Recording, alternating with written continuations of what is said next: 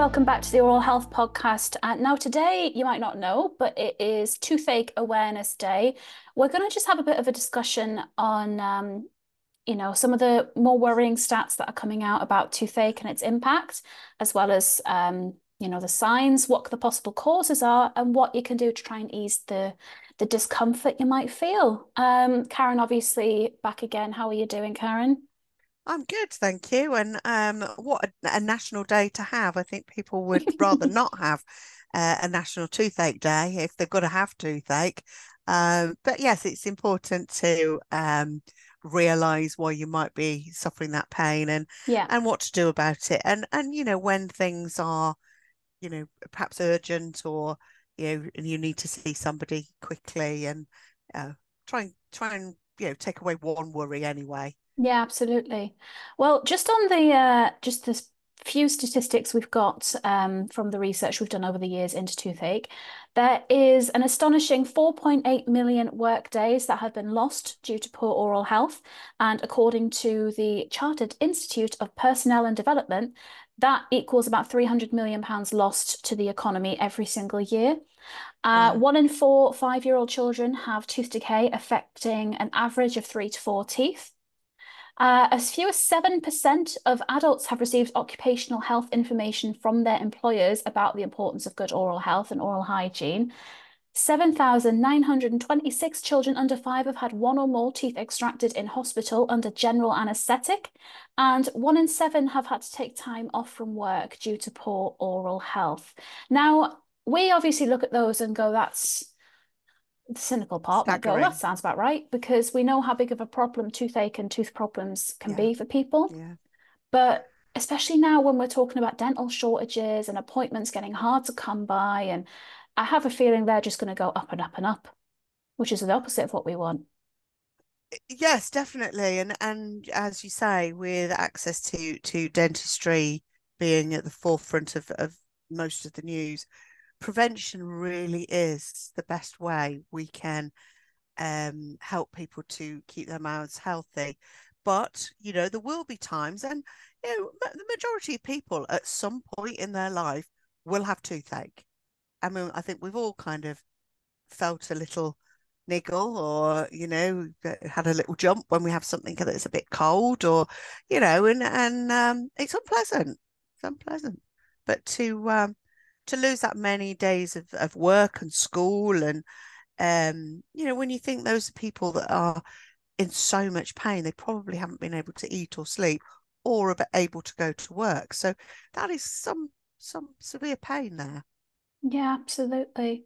Because i mean you have to be in a significant amount of pain with your teeth to have to take a day off work. I mean we're, we're talking beyond the point of paracetamol and um, other easing things that you can do. But I mean, is there anything more you can do besides just a paracetamol every few hours or yeah i mean uh, obviously there there are other um, painkillers so if you do find that the regular one that you take for a headache or other kind of pain is not touching it i would go down to the pharmacy and see if there's something stronger that you can get over the counter you may be able to take um, like an ibuprofen kind of uh, medication. I know not not all people can take that. It uh, is it is an anti-inflammatory, so it does work quite well for for dental pain, but it is quite rough on the stomach so you do need to have it with food. So you do need to be able to have had something to eat to take it. But there are different types of um, of antibiotics if you can't take that one and your pharmacist will be able to um, get you something um, you know if you've got swelling and things like that that is looking a bit more uh, you need more professional help if it's something like that but for the for the the toothache pain to tide you over go to the pharmacist and ask about different painkillers. What what kind of things can can cause a toothache then?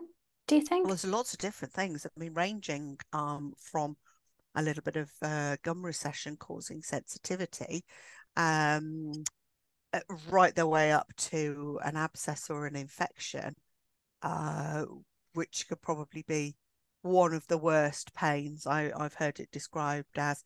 And also, you know, trauma you could have had yeah. a trauma to your mouth So there's lots of things, and, and some may even be short term. Um, I think sometimes if you've had a, a new filling placed, uh, some people experience this, especially if it's quite a large filling. It takes a little while for the, the, the tooth to settle down after it. It's, it's traumatized by having the filling um, replaced. So sometimes it can be a little bit painful uh, afterwards, sometimes up to several weeks, maybe a month. But um, any longer or if it starts to get any worse, then I'd go back to your dentist. Also, if you've had a new filling and you think you're hitting that filling first before the rest of your teeth, go back to your dentist because they might need to just sort of alter the bite a little bit and um, then the pain should go away. Or alter the bite with the filling? What? How do you mean? Well, the filling might be too high. So there might be too right, much filling right. in the tooth. So what's happening is as your teeth are coming together, you're hitting on that filling before the rest of the tooth. So it's taking quite a, a, a bashing there. So every time you're biting together, you're hitting that that one spot. So it does tend to make the, the, the tooth a little bit jumpy. Um, but again, you know, a quick a, a quick sort of uh, alter of the shape of the filling that the dentist can do very quickly and, and painlessly, um, it will settle down. And, and the majority of fillings do settle down and after a time you might find them a little bit touchy as i say to uh, chew on for you know the first few weeks uh-huh. and there's also things that could also be uh, let me rephrase that there's conditions you can have outside the mouth that can affect your teeth as well. Like I know if I've had a sinus infection, that makes me feel awful, and it's like everything is interconnected, and yeah. um, yeah. it can that can give you the feeling of toothache, but actually there's Absolutely. nothing wrong with your teeth at all. Absolutely, and you know there are a lot of people that go, uh, you know, visit their dentist and say, "I've got raging toothache. There must be something wrong with my my teeth," and what it is is um, a sinus infection or sinusitis because for some people, not everybody, but for some people, the roots of their teeth are very long or their sinuses sit quite low in their face. So if you imagine where your nose is, sort of to the side of it where your cheekbones are, all along there is your sinus uh, sinus cavity. So if that becomes inflamed, it pushes on the roots of the teeth. So when you bite together, it's painful because you're pushing into something that's inflamed. Um, so if you go to your dentist, let them check it. They can't see anything dental, you you probably need to go to the doctor and um, see if you need some antibiotics if you've got an infection there. And as soon as that inflammation has gone down and your head cold has has uh, subsided, your teeth will stop hurting as well. Brilliant. Um, I think we've covered all the the basics about toothache. Obviously, there's different things that you can uh, go further into? Yeah i mean as i say that with with something um like sensitivity sensitivity can be extremely painful and you know if for some people it would just be a sharp jump when they have something hot or cold. For some people it can last quite a long time. It can be quite debilitating. So if you do have it um, you know, on days like this when it's very, very cold, have a have a scarf over your mouth so that when you breathe in, you're not breathing in very, very cold air. Um, also, um, if you're using a, a, you know a water pick or anything like that, warm the water up. Don't have God, yeah. oh my God, you only have to make that mistake once, don't you? Because yeah, that's horrendous. yeah, it is. And you can find if you even if you don't suffer with uh, sensitivity regularly, you can find a sensitive spot if you do it with the freezing cold water. Yeah. But you know, a desensitizing toothpaste is always really good. Works for the majority of people. You know, you need to use it for a couple of weeks if it works for you, don't stop using it because the minute you stop, the sensitivity come will come yeah. back.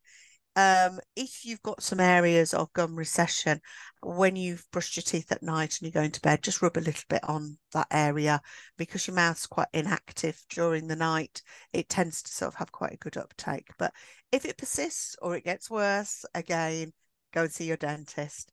Um, the other thing I would say is when we're going right to the other end of the scale, is like I said before, if you've got excessive swelling or swelling that is um, potentially going to interfere with your breathing, so if it's on the lower jaw and you're getting quite a lump, you need to go and see a professional. If you can't get in with your dentist, phone 111 mm-hmm. and explain to them you've got swelling. Uh, so swelling, excessive bleeding, and extreme pain, it's one one one, and they will get you an emergency appointment because you need to be seen seeing somebody. You mm-hmm. need to get rid of that infection, whether that's um, sort of you uh, antibiotics or whether they um, need to sort of um, excise the the abscess or even open up the the biting surface of the tooth so that um, anything can drain away. And as soon as that happens, it's almost instant relief because the pressure has gone away. So, you know, anything like that, please get uh, get professional advice. Yeah. Um, because you, we don't want you to be in a worse worse situation. No, absolutely not. Now, um, I think we've covered everything we can in the, the time we've got today. Um, but you'll never guess what day it is next week, Karen. Let me let me think. Okay, let's have a nice one, shall we? Um, it's going to be a National Dental Nurse Pat on the Back Day. That's every day.